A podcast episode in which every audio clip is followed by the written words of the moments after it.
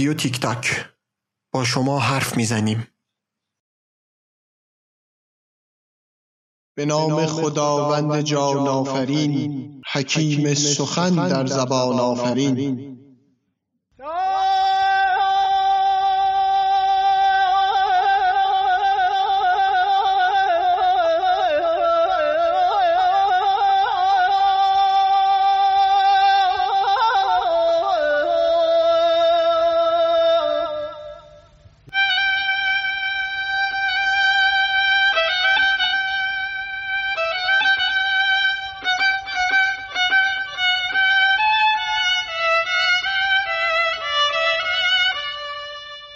اقلیم پارس را غم از آسیب دهر نیست تا بر سرش بود چو تویی سایه خدا. یا رب ز باد فتنه نگه دار خاک پارس چندان که خاک را بود و باد را بقا.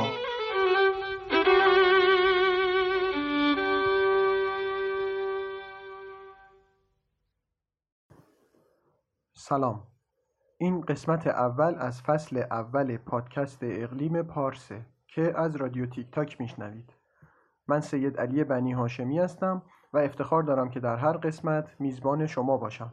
تا براتون به زبان ساده گلستان بخونم و قصه زندگی سعدی رو روایت کنم. اگر تا الان قسمت مقدمه پادکست اقلیم پارس رو گوش ندادید و دوست دارید که بدونید قرار دقیقا در این پادکست چه کنیم ازتون می‌خوام که به قسمت مقدمه پادکست گوش بدید. چون اونجا قرار گذاشتیم که با کمترین فوت وقت خیلی سریع بریم سراغ اصل مطلب. چند تا مطلب کوتاه فقط باید بگم و بعد دیگه برنامه رو آغاز می‌کنیم. اول اینکه منبع اصلی این پادکست سایت سعدی شناسی هستش که یک سایت جامع و کامل برای افرادی محسوب میشه که می‌خوان اطلاعات خودشون رو در مورد حضرت سعدی افزایش بدن به جز این سایر منابع مورد استفاده رو به فراخور در توضیحات پادکست قرار میدم. دوم اینکه در داستان زندگی سعدی که قراره براتون روایت کنم بدونید که هر جا من عدد سال رو میگم منظورم سال هجری شمسیه. مثلا اگر گفتم سال 588 بدونید که منظورم 588 هجری شمسیه. ما کاری با سال هجری قمری یا میلادی نداریم.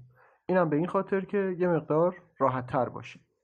سومین مطلب اینه که خب این یک قصه و داستان مستند از زندگی سعدیه. به دلیل اختلاف زمان ما با زمان سعدی و قدیمی بودن منابعی که محققین از روش اطلاعات رو به دست آوردن توی بعضی موارد یه سری اختلافاتی وجود داره. من سعی کردم در داستانم اون روایتی رو نقل کنم که مورد قبول اکثریت محققین بوده. ولی خب بعضی جاها هم ممکنه از یه سری اطلاعاتی که فقط یه عده خاص تایید کردن استفاده کرده باشم. دلیلش هم اینه که این یک پادکست ادبی دانشگاهی نیست بلکه ما اینجا هدفمون آشنا کردن مخاطب با سعدی و کتاب گلستانه. اما این رو هم میگم که تمام تلاشم این بوده که در نوشتن داستان زندگی سعدی جوری از این اطلاعات استفاده کنیم که به بدنه اصلی موضوع آسیبی وارد نشه و خدایی نکرده به بهای افزایش کشش داستانی یک وقت اصل واقعه رو خراب نکرده باشم. مطلب مهمتر این که مدل کاری که ما داریم انجام میدیم و این گلستان خانی که حالا در ادامه خواهید دید به چه ترتیب هست شما رو به هیچ عنوان از مراجعه به کتاب گلستان بینیاز نمی‌کنه. یعنی بیشتر هدف ما در این پادکست اینه که یک حس کنجکاوی در مخاطب ایجاد کنیم که بره و اصل کتاب گلستان رو بخونه و از اون نثر اعجاب انگیز و موزون واقعا لذت ببره. مورد آخر هم این هستش که از این هفته خوشبختانه اقلیم پارس رو در شنوتو هم می‌تونید بشنوید. و ما در SoundCloud، Google Podcast و Podbean و iTunes هم هستیم. البته در iTunes دچار یه مشکلاتی شدیم که تا این لحظه ضبط پادکست می‌تونم بگم تا حدود 90 درصد موضوع رفع شده و به زودی انشالله اونجا هم در دسترس هستیم. در توییتر هم به نشانی رادیو تیک تاک بستری رو فراهم کردیم تا بتونیم یه ارتباط بهتری با شما شنونده های عزیز و نازنین داشته باشیم. این چیزایی که گفتم خودش شد یه مقدمه درست و حسابی. بنابراین دیگه بریم و قسمت اول از فصل اول پادکست اقلیم پارس رو بشنویم.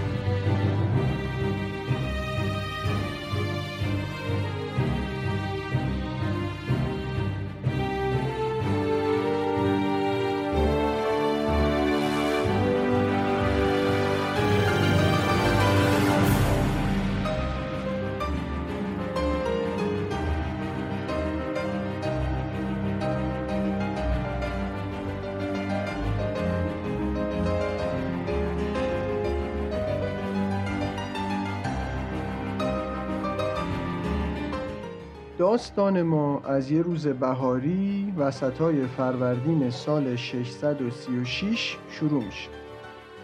سعدی الان یه مرد تقریبا پنجاه ساله ایه که چند سالی میشه که از سفرهای متعدد و طولانیش برگشته ایران و الان توی شهر شیراز ساکن شده. این که میگم سفرهای خیلی طولانی یعنی منظورم اینه که تقریبا سی و چند سال سی و پنج شیش سال سعدی توی سفر بوده قبل از این و سالها به دور از وطن در جاهای دیگه در کشورهای دیگه گشته و تجربه کسب کرده و الان هم برگشته به شیراز. خونه سعدی یه جایی نزدیک های باغ دلگشا یعنی همون جایی که الان مقبرش قرار گرفته و ما بهش میگیم سعدیه. این خونه قبلا متعلق به یه آقایی بوده به اسم محمد شیرازی که بهش می‌گفتن شیخ الاسلام و از صوفی ها و عرفای مشهور شیراز بوده. سعدی اینجا رو برای اقامت و زندگیش انتخاب کرده چون اینجا یه, یه خونه معمولی نیست که بگی هر جا که شد میرم. نه اینجا یه خانقاهه. خانقاه به یه جایی میگن که اهل عرفان و دراویش و صوفیا با مریداشون اونجا جمع میشن با هم بحث و گفتگو می‌کنن درس می‌خونن یا یک سری آینایی رو به جا میارن. اینجا یه پرانتز باز کنم یه نکته جالبی هست در مورد کلمه خانقاه.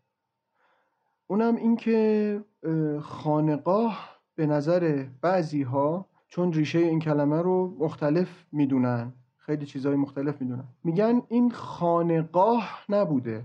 اول بوده خانه آقا. یعنی خونه ای که متعلق به یه بزرگی هست که اون بزرگ با جماعتی که ازش تبعیت می‌کنن از شاگرداش و دیگران جمع میشن تو اون خونهه یعنی خونه ای که متعلق به آقاه یه همچی چیزی. ولی خب کم کم در گذر زمان خانه آقا تبدیل شده به خانقاه. پرانتز رو ببند. سعدی تو این خانقاه وقتی با دوستا و مریداش جمع میشن دور همی دارن گرده دارن صحبت می‌کنن گپ می‌زنن. و وقتی هم که اونا نیستن خب مشغول عبادت راز و نیاز می‌کنه نیایش می‌کنه و از این جور کارا. راه معاشش و راه امرار معاش و گذران زندگیش هم از تدریسه. یعنی چه اگه برگردیم به مثلا سی سال پیش اون موقعی که از شیراز رفت به عراق رفت به بغداد توی مدرسه نظامیه و چه در ادامه این سفرهاش و چه الان که اومده شغل اصلی که داره همون شغل معلمیه. تدریس می‌کنه چیزهای مختلف میگه فقه میگه. چیزهای متعدد مباحث مختلف تدریس می‌کنه. این مرد پنجاه ساله الان یک فردی است لاغر اندام. صورت کشیده ای داره. با چشمای سیاه و ریش و سیبیل جوگندمی مرتب و ابروهای نسبتا زخیمی که از هم فاصله دارن یعنی به هم پیوسته نیستن. اینها رو اضافه کنید به اینکه سعدی الان یه پیراهن یقه گرد خیلی بلند که بلندیش تا بالای زانو می‌رسه. این رو با یک شلوار نسبتا گشادی که دمپای تنگی هم داره پوشیده. دلیلش هم اینه که وقتی می‌خوان چکمه رو بپوشن راحت بتونن این کار رو انجام بدن و قسمت پایین شلوار دیگه مزاحمتی براشون ایجاد نکنه.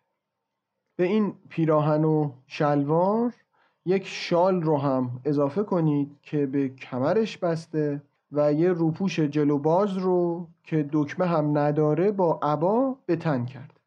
این ترکیب یه جورایی لباس معمول اون دوران برای یک مرد عادیه.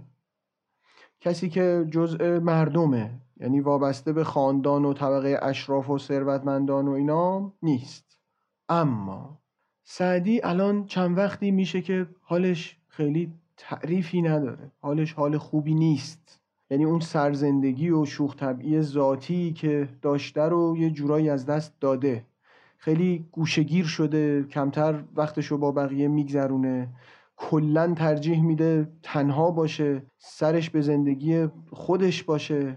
خوشش نمیاد کسی مزاحم خلوتش باشه. یعنی یه جورایی خیلی درونگرا شده و بیشتر از اینکه بخواد با اجتماعش درگیر باشه الان با خودش و با ذهنیاتش درگیره. که همه اینهایی که گفتم یه نشانه هایی از یک بحران روحیه. که خب این بحران روحی هم تو وضعیتی که الان سعدی قرار داره احتمالا خیلی طبیعیه. یعنی یک سری دلیل میشه آورد که چرا سعدی الان به یه همچین وضعی گرفتار شده. یکی از دلایلش که خب دلیل علمی هم هست اینه که در واقع پزشکا میگن که یه آرزه وجود داره به نام آندروپوز. این آرزه آندروپوز یعنی اینکه مردای میانسال بعد از سن 45 دیگه نزدیک های 50 سال که میشن یه سری تغییرات هورمونی و شیمیایی توی سیستم بدنیشون اتفاق میفته که به دلیل این تغییرات یه مشکلات جسمی و روحی براشون ایجاد میشه. مثلا شایعش اینه که در بدن به مقدار بیشتری چربی ذخیره میشه یا احتمال اینکه به بعضی از بیماری ها مبتلا بشیم میره بالا افزایش پیدا می‌کنه. ولی یکی از تأثیرات خیلی مستقیم این ماجرا احساس افسردگی و استرابه اینکه سعدی چرا به این روز افتاده چرا انقدر حالش بده؟ خوب نیست ثبات نداره. شاید به این دلیل باشه که به طور طبیعی دچار یه همچین آرزه شده. ولی دلایل دیگه هم می‌تونه داشته باشه. یعنی اگر دلیل اول این دلیل علمی که گفتم یک دلیل عمومی محسوب میشه ولی این احتمال و دلیلی که می‌خوام بگم این خاص سعدیه. مختص خودشه. میشه گفت که شاید سعدی به دلیل اینکه با این سن و سالی که داره بچه نداره یعنی کسی رو که یه وقت به قول معروف بیاد اسای دستش بشه از این سن به بعد از پنجاه سال به بعد که دیگه اواخر میان سالی و ابتدای سالمندیه بچه نداره سعدی. و این خیلی غم انگیزه و نه تنها بچه نداره که حتی بعضی ها میگن همسر هم نداره که کسی باشه که غمخوار این آدم و مونسش باشه نداره. خیلی تنهاست. اینکه چرا سعدی بچه نداره این خودش یه داستان مفصلیه که ما بعدا در قسمت های بعدی قطعا بهش می‌رسیم تعریف می‌کنیم که چرا سعدی الان بچه نداره. اما خب اجالتا فعلا این قضیه رو همینجا نگه دارید که سعدی توی این سن و سال بچه نداره. حالا اضافه کنید این بچه نداشتن رو و به روایتی همسر نداشتن رو به اینکه پدر مادرش هم فوت شدن پدر بزرگی که خیلی توی تربیتش نقش اساسی داشته خب اون پدر بزرگ هم دیگه نیست و فوت شده. و یه بحثی که اینجا هست اینه که خب در گذشته خیلی رایج بوده که زود ازدواج می‌کردن سریع بچه دار می‌شدن. بنابراین اگر پدر سعدی پنجاه ساله بود مثلا الان پدر شاید مثلا 66 سال سن داشت. و خب می‌تونست خیلی رفیق خوبی برای این پسر باشه ولی این پدر نیست فوت شده. مادر نیست. همینجور بقیه هم نیستن. یعنی خیلی خیلی آدم تنهاییه. به خصوص اینکه بعد از یک سری دوران بسیار مفصلی که دائم در سفر بوده و در دنیا گشته و حالا برگشته اوضاع اونجوری که باید به وفق مرادش پیش نمیره. یعنی در مجموع این سعدی که الان ما باهاش طرفیم اونی نیست که توی اون سفرا بوده. اونی نیست که اونقدر سرزنده بوده. خیلی عوض شده این آدم. دائما توی تنهایی خودش به این فکر می‌کنه که پنجاه ساله داره از عمرش میگذره و هیچ کار مفیدی هم توی زندگیش انجام نداده. خیلی بیقراری می‌کنه. اشک میریزه اصلا به حال خودش. به حال خودش گریه می‌کنه. هیچ عبایی هم از گریه کردن نداره. و وضع وضع بدیه. این پریشون حالی و این مشکلاتی که الان براش به وجود اومده واقعا داره اذیتش می‌کنه. خودش وقتی می‌خواد در مورد این اشک ریختن صحبت کنه ما به عمق این درد پی می‌بریم. به این دل شکسته واقعا پی می‌بریم که میاد توصیف می‌کنه میگه سنگ سراچه دل به الماس آب دیده میسفتم. چقدر زیباست این تعبیر و چقدر دردناک این تعبیر. این آه و حسرت و خلاصه گریه و ناله و ناراحتی برای عمریه که از دستش رفته و حسرت خوردن به این عمر از دست رفته سعدی رو مستحصل کرده. هم به عمر از دست رفتش فکر می‌کنه هم هیچ خونواده ای به اون معنا نداره. شاید فقط چند تا دوست دور که اونا هم به هر حال جای خونواده رو نمی‌تونن براش پر کنن. خب خیلی طبیعیه. بنابراین هر بار که اینجوری دوروبرش خلوت میشه و با خودش تنها میشه هی مدام به خودش نهیب می‌زنه که من چقدر قافل بودم. یک عمری هیچ کار مفیدی نکردم. بهترین سرمایه زندگیم که عمرمه رو راحت از دست دادم. که سعدیا عمر گرانمایه به پایان آمد. همچنان قصه سودای تو را پایان نیست. حتی یه وقت شده بود که به خودش همین که به خودش نهیب می‌زد برگشته بود به خودش گفته بود که عمرم مثل یه برفی میمونه که تو آفتاب گرم تابستون داره آب میشه. به همون سرعت عمر من داره از دست میره. هیچ چیش نمونده. منم هیچ کاری نمی‌تونم بکنم. این شد که تصمیم می‌گیره سعدی یه کاری بکنه که حداقل باقی مونده عمرش رو جبران کنه.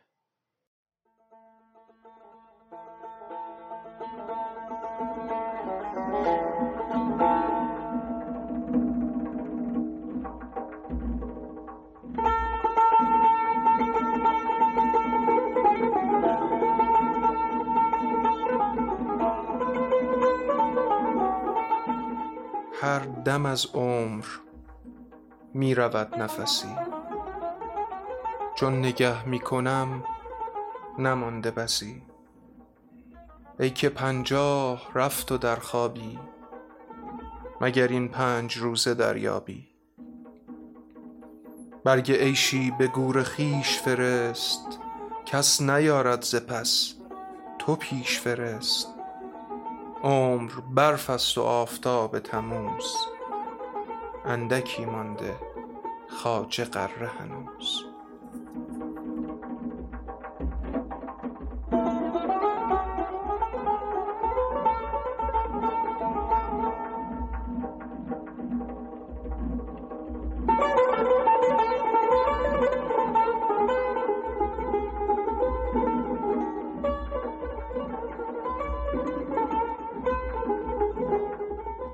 سعدی نشست با خودش فکر کرد.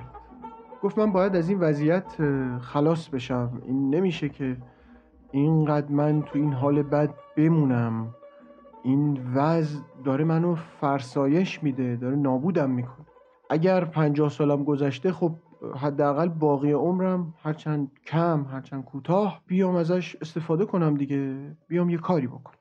با خودش اینطور فکر کرد که شاید بهترین کاری برای اون آرامش روحی این باشه که بره سراغ عبادت بره راز و نیاز بیشتر کنه بره یه مقدار به خودشناسی بیشتر برسه. برای همین وقتی خودش این قضیه رو تعریف می‌کنه میگه که مسلحت چنان دیدم که در نشیمن عزلت نشینم. ولی خب این چیزی نبود که خیلی عجیب و غریب باشه برای سعدی. خب قبلا هم همین همین کارا رو کرده همین عبادات رو داره. یعنی این خیلی چیز غریبی برای سعدی محسوب نمی‌شد. ولی توی این ترک کردن دنیا توی اینکه من همه چیز رو ول کنم و به دامان خداوند پناه ببرم یه تصمیمی گرفت که یکم عجیب غریب بود. نمی‌شد اینو باور کرد که مثلا چرا؟ واقعیتش اینه که من خودم تو همه تحقیقات و خونده هام نتونستم بفهمم که چرا واقعا یه همچین تصمیمی می‌گیره سعدی. سعدی تصمیم می‌گیره که دیگه با هیچ آدمیزادی حرف نزنه. یعنی دیگه کلا صحبت کردن رو تعطیل کنه. فقط و فقط سرش به کار خودش و به زندگی خودش باشه و با هیچ کسی حرف نزنه.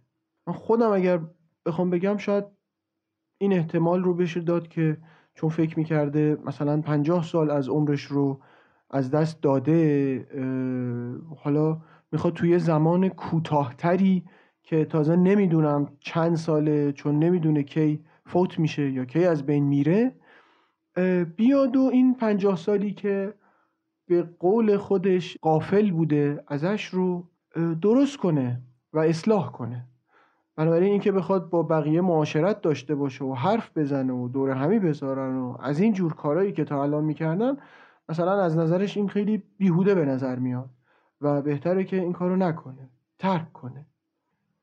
یه چند وقتی به همین منوال گذشت. یعنی سعدی طبق همین قولی که به خودش داده بود اصلا با کسی حرف نمی‌زد. همه حواسش رو هم داده بود به اینکه ترک دنیا کنه. حتی توی این خونه وقتی سعدی داشت زندگی می‌کرد یکی از قوم و خیشاش پیشش بود کمکش می‌کرد کاراشو انجام می‌داد. همین کارهای معمولی که توی خونه میشه انجام داد رو انجام می‌داد حتی با این بنده خدا فامیلم حرف نمی‌زد و این فامیلم بعد از یه مدتی که دیگه فهمید که وضعیت اینجوریه و فایدم نداره دیگه کاری به کار سعدی نداشت. همون بود تو خونه. دیگه کمکش می‌کرد کاراشو می‌کرد. نمی‌دونم شاید فکر می‌کرد که مثلا شیخ الان تو چه حالیه باید کمکش کنیم که از این حال در بیاد. شاید بهترین کمک هم این باشه که اصلا کاری به کارش نداشته باشیم مثلا. یه همچین چیزی. بعد از یه چند وقتی و چند روزی یکی از دوستای قدیمی و خیلی خیلی صمیمی سعدی اومد خونه. در زد و اومد تو و این آدم خیلی آدم شادی هم هست خیلی آدم سرزنده ای هم هست. اهل بزله گفتن و این مدل آدمیه. خیلی آدم بیش فعالیه شاید. این اومد تو خب طبیعتا هم نمی‌دونست که سعدی الان تصمیم گرفته که کلا قید معاشرت با آدمیزاد جماعت رو بزنه. اومد و سلام علیک و از اون دفعه که اومدیم اینجا دور هم نشستیم. دیگه خبری ازت نیست و نمی‌دونم. کجایی و از این از این جملات اینجوری دیگه. از این جملات اینجوری و سوالات اینجوری پرسید و سعدی جواب نداد به این بنده خدا. اصلا حتی توجهی هم به این نکرد که این چی میگه یا چی می‌خواد. اونجا نشسته بود مشغول عبادت بود. بعد اصلا کاری به دور اطرافش هم نداشت. حالا این بنده خدا از این طرف دوسته شاید فکر کرد که مثلا این داره بازی در میاره مثلا ادا داره در میاره. شروع کرد دوباره همون ادامه دادن و حرف زدن ولی بعد دید که نه اصلا این هیچی نمیگه. اصلا یک کم هم حتی میشه گفت ناراحت شد که ما بالاخره یه رفاقتی با هم داریم یه دوستی با هم داریم چرا جواب سلام منو نمیدی. به حال ناراحت شد. خیلی سعی کرد که ولی اینو به روش نیاره بروز نده که ناراحت شده. به خاطر همین با همون شوخ طبعی که داشت رو کرد به سعدی و پرسید که داداش مردی یا زنده ای خب چرا حرف نمی‌زنی؟ خب یه چیزی بگو. چون آدم است دیگه حرف نمی‌زنه. تو اگه زنده ای یه چیزی بگو.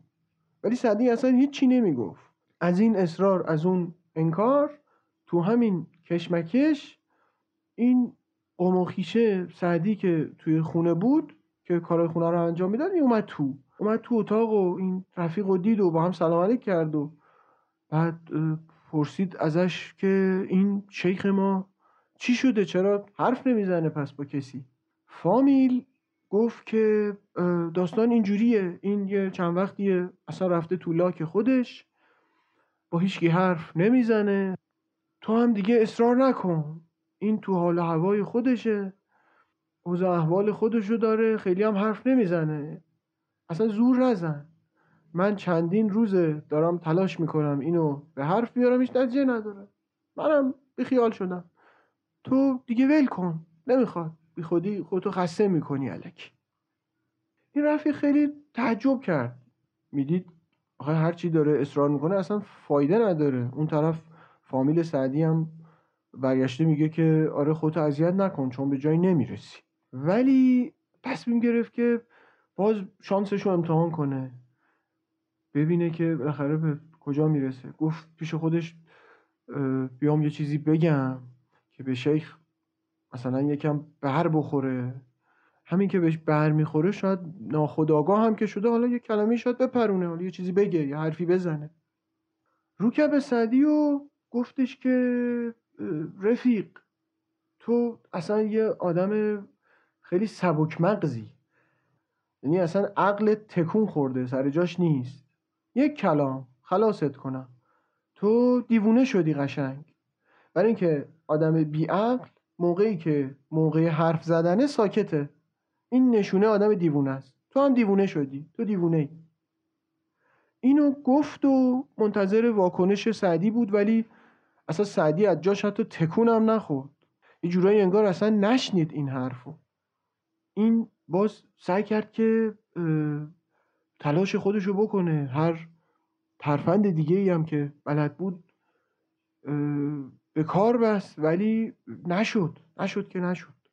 چون این پیش خودش داشت فکر می‌کرد که باید یه کاری بکنه که سعدی به حرف بیاد. چون می‌دونست که سعدی چه آدم سخنوریه بعد هر حرفش پر از حکمته پر از درسه.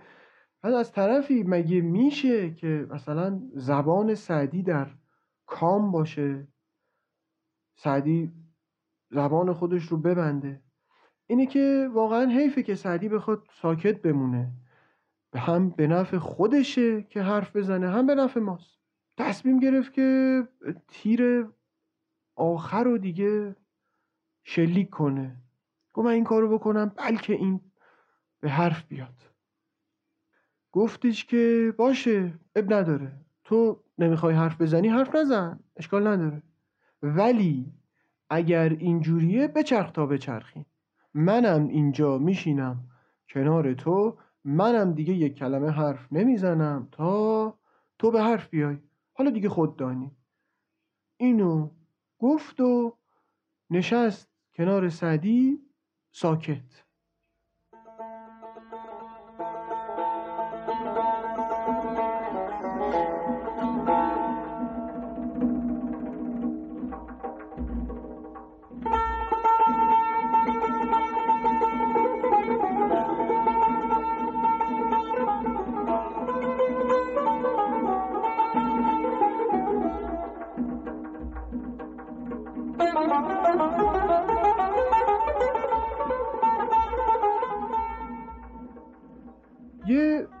چند ساعتی گذشت. دیگه داشت نزدیکای غروب می‌شد.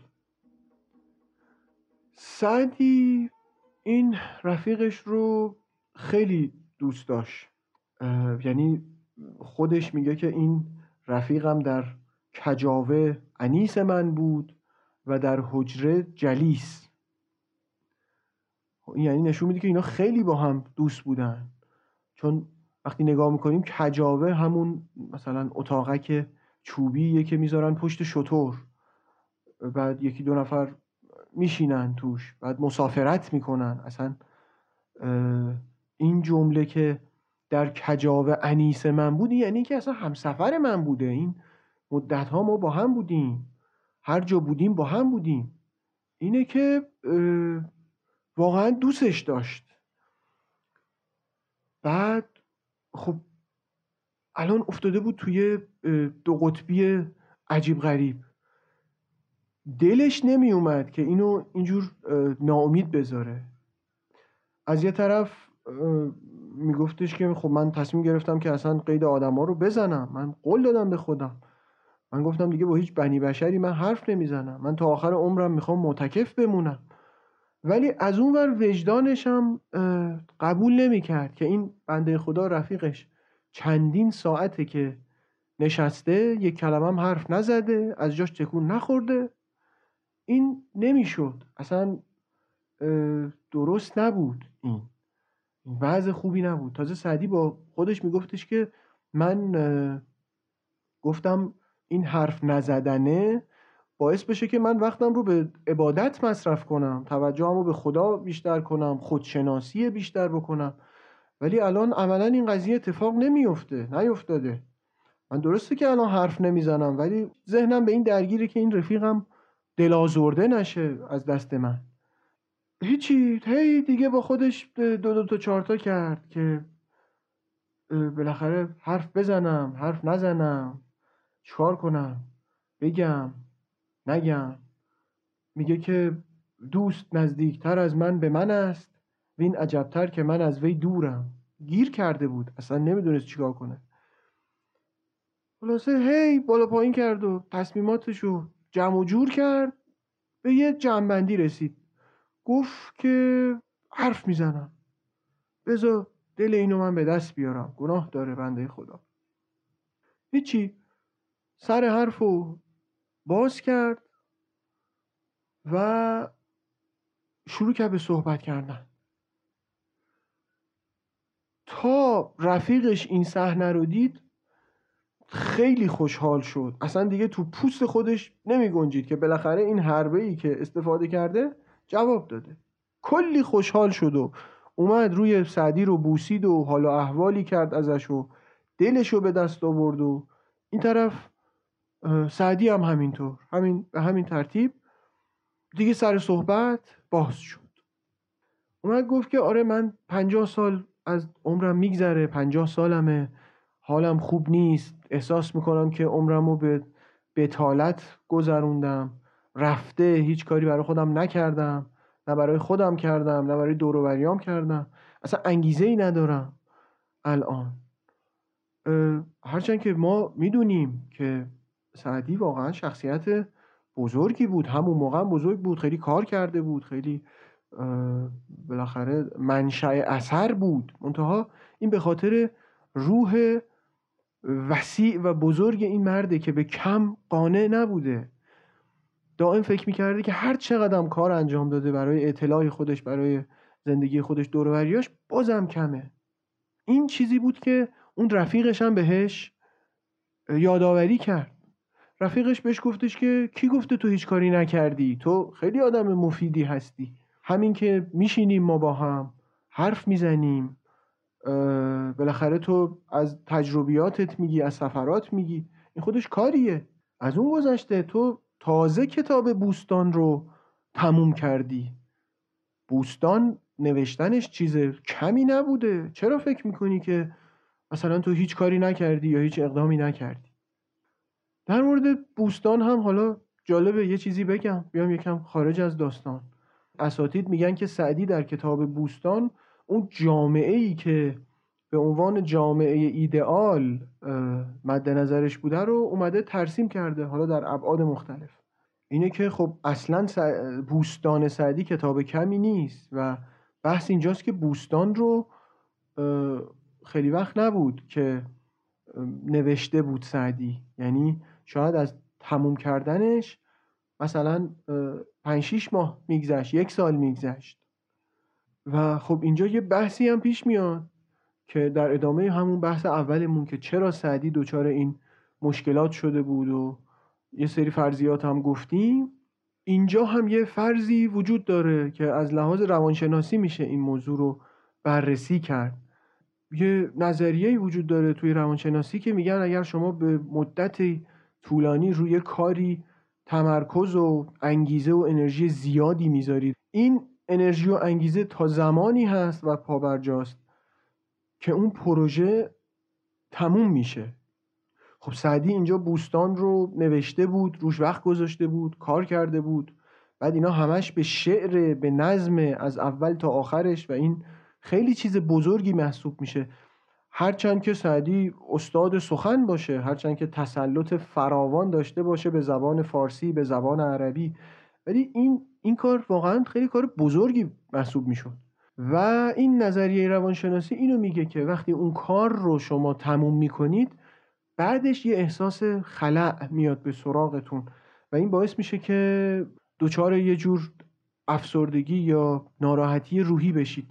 چون دیگه انگیزه ای ندارید برای ادامه دادن. بعد راه حلی که برای برون رفته از این وضعیت پیشنهاد می‌کنن اینه که شما بیاید یک کاری رو در همون ابعاد اندازه دوباره به جریان بندازید و بتونید روی اون کار تمرکز کنید تا از این حال خارج بشید که خب اینم اصلا کار آسونی نیست مشخصا کار سختیه این کار. برگردیم به داستان.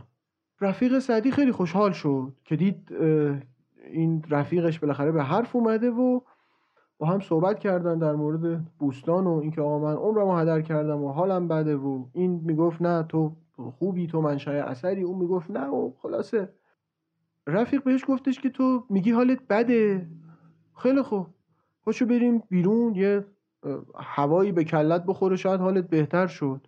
الان هم که هوای بهاری شیرازه و عالی و لطیف. چی از این بهتر که دیگه بریم یه قدمی توی این کوچه باغا بزنیم صدی قبول کرد. اینا دوتایی با هم پشدن رفتن بیرون تو کوچه. همینجور رفتن رفتن. دیگه خورشیدم که غروب کرده بود و دیگه داشت شب می‌شد. یه باقی اون از دیکیا بود که این باغ هم یه جورایی محل دور همیای اینا محسوب می‌شد. این رفیق به سعدی گفتش که بیا بریم اینجا. بالاخره خنک درخت ها پر گل بوی خوبی اونجا هست. این باد اینجا به کلت بخوره یه خورده هوای اینجا رو نفس بکشی شاید بهتر شی سعدی هم قبول کرد. اینا رفتن توی اون باغ. بعد چون شبم شده بود قرار گذاشتن که خب شب و اونجا بخوابن. بالاخره هوام خوب بود و همه چی هم مساعد و مناسب. خوابیدن. سعدی خوابش نمی برد. یعنی دائم با خودش این پهلو اون پهلو می‌شد که بخوابه. ولی ذهنش به شدت درگیر بود. درگیر این بود که من الان این تصمیمی هم که گرفتم که این روزه سکوتی رو که مثلا گفتم داشته باشم و خودشناسی کنم و اینا اینم اونجوری که شد خب خیلی جواب نداد. اون اتفاق خوبه که انتظار داشتم برام نیفتاده. من هنوز همون جوریه حالم. چیکار کنم؟ چیکار نکنم؟ دیگه تو همین فکرها خوابش بود صبح که از خواب پا شد دید رفیقش نیست. پا توی این باغ گشتن و این ورو بگرد اون ورو بگرد بالاخره پیداش کرد. دید این رفیقش داره یه سری گل می‌کنه گل میچینه که با خودش ببره موقعی رفتن. سعدی هم که ازش پرسید چی کار داری می‌کنی؟ گفت آره الان دارم گلا رو میچینم که با خودم ببرم خونه. این صحنه گل چیدن رفیق یه جرقه تو ذهن سعدی زد. انگار که یه ندای درونی بهش الهام کرده باشن. یعنی یه لحظه طلایی شاید در زندگی سعدی بوده باشه. همین لحظه ای که به ظاهر خیلی هم ساده است که رفیقش داره گل می‌کنه گل میچینه. سعدی رو کرد به رفیقش گفتش که خب این گلا که عمری ندارن. حالا گیرم که الانم بکنی خوشبوه خوشگله. بله. ولی اینا خب تا دو سه روز دیگه خراب میشه. اینا چیزی ازش باقی نمیمونه. اصلا بخوای خوب نگاه کنی کل این گلستان این باغ اینم عمری نداره. یعنی یه پاییز و زمستون بزنه دوباره همه اینا از بین میره. همه این سرسبزی ها قشنگی ها این بوی خوبی که توی فضا هست اینا از بین میره. رفیقش نگرفت این چی میگه. گفت که یعنی چی؟ مثلا حالا نبرم این گلا رو. حالا کندم دیگه بالاخره. بهتره که ببرم تا بذارم اینجا بمونه خراب بشه مثلا. سعدی یه نگاهی به رفیقش کرد و یه لبخندی تحویل داد و گفت که من دیشب خیلی با خودم کلنجار رفتم. خیلی فکر می‌کردم که چکار باید بکنم.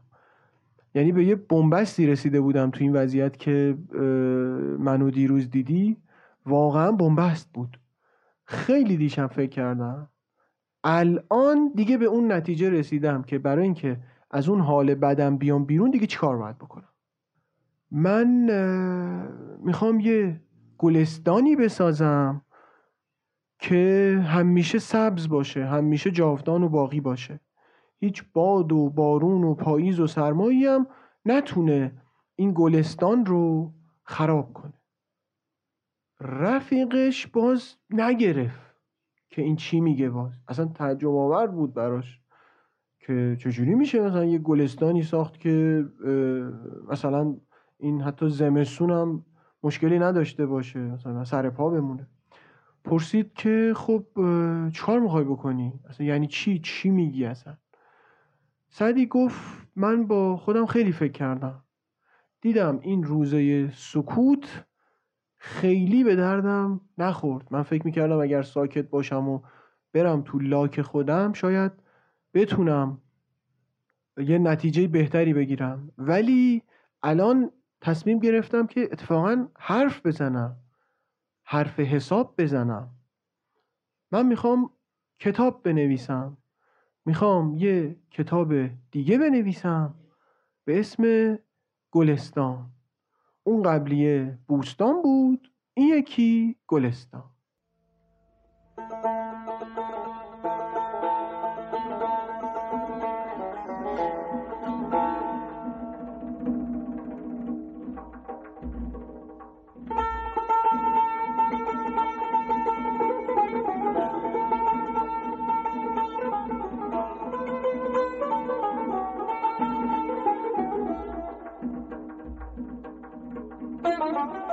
به چه کار آیدت ز گل طبقی؟ از گلستان من ببر ورقی. گل همین پنج روز و شش باشد. وین گلستان همیشه خوش باشد.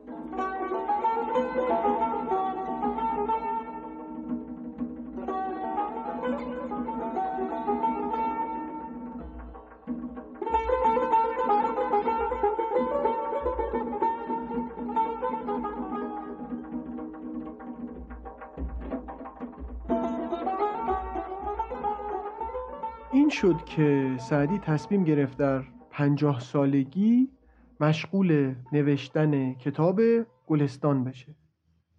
حوالی اردیبهشت همون سال 636 شروع کرد به نوشتن این کتاب و چند ماه بعد هم کتاب تموم شد گلستان تموم شد.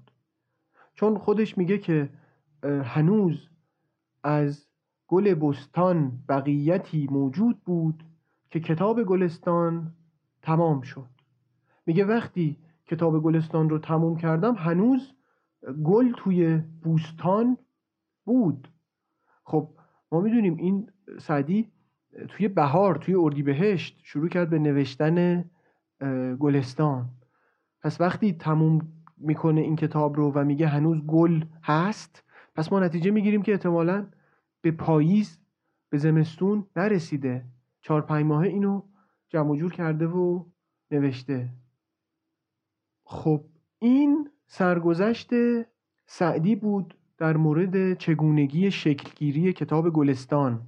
اینکه سعدی چه سیر و سلوکی کرد چه اتفاقاتی براش افتاد و در کجا و چطوری تصمیم گرفت که گلستان بنویسه. و واقعا باید نقش این رفیقش رو هم خیلی ما زیاد بدونیم توی این قضیه. شاید اگر اون گله رو نمی‌کند معلوم نبود که کی و چطور این گلستان به دست ما برسه. حالا برای اینکه بفهمیم این سعدی عزیز دل ما توی این پنجاه سال گذشته چه اتفاقاتی براش افتاده و چه مرحله ها و مسائل و مسائبی رو طی کرده تا به اینجا برسه و این سیر و سلوک و کشف و شهود رو انجام بده و نهایتا هم به تدوین گلستان دست بزنه ما باید بریم به اول زندگی سعدی. یعنی سال 588 و با سعدی از زمان تولدش آشنا بشیم. این کاریه که ما قراره در قسمتهای آینده به مرور انجام بدیم. یواش یواش بریم برای خداحافظی.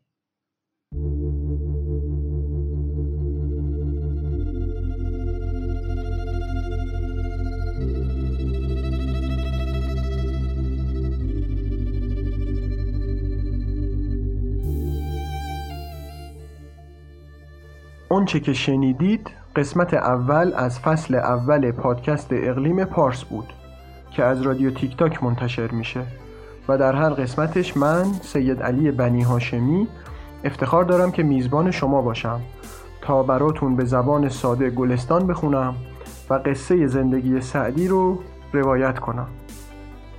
این قسمت رو من به کمک محمد امین نجفی دوست عزیزم نوشتیم و البته شما صدای محمد امین رو هم روی اشعاری که در داستان خونده شد شنیدید و من از همراهیش بسیار ممنونم. منبع اصلی این پادکست سایت سعدی شناسی dot com هست و در مورد سایر منابع و اطلاعات هم می‌تونید به توضیحات پادکست مراجعه کنید. ما رو در SoundCloud، Google Podcast، Podbean، iTunes و شنوتو می‌تونید بشنوید و برای ارتباط با شما عزیزان هم در توییتر به نشانی رادیو تیک تاک حضور داریم. نکته آخر این که چون ما قول داده بودیم که یه حکایت از گلستان بخونیم باید بگم که به این قولمون عمل کردیم. ولی در قالب همون داستانی که شنیدید. یعنی ما تصمیم گرفتیم برای اینکه روایتمون خیلی چند پاره و تیکه تیکه نشه همه رو در یک بستر و در یک جریان قرار بدیم هم زندگی سعدی رو و هم حکایت خانی گلستان رو. و قرارمون هم این بود که به زبان خودمانی این کار رو انجام بدیم. برای اینکه بدونید که در این قسمت از کدوم قسمت گلستان استفاده کردیم می‌تونید به دیباچه گلستان مراجعه کنید و اونجا مشاهده کنید که بخشی از داستانی که براتون روایت کردم رو از دیباچه گلستان. درش استفاده کردیم. امیدوارم که رضایت خاطر شما عزیزان رو جلب کرده باشیم. ممنونم که ما رو دنبال می‌کنید. برای همتون آرزوی سلامتی و موفقیت دارم و تا برنامه بعدی همتون رو به خدای بزرگ میسپارم. خدا یار و نگهدار شما.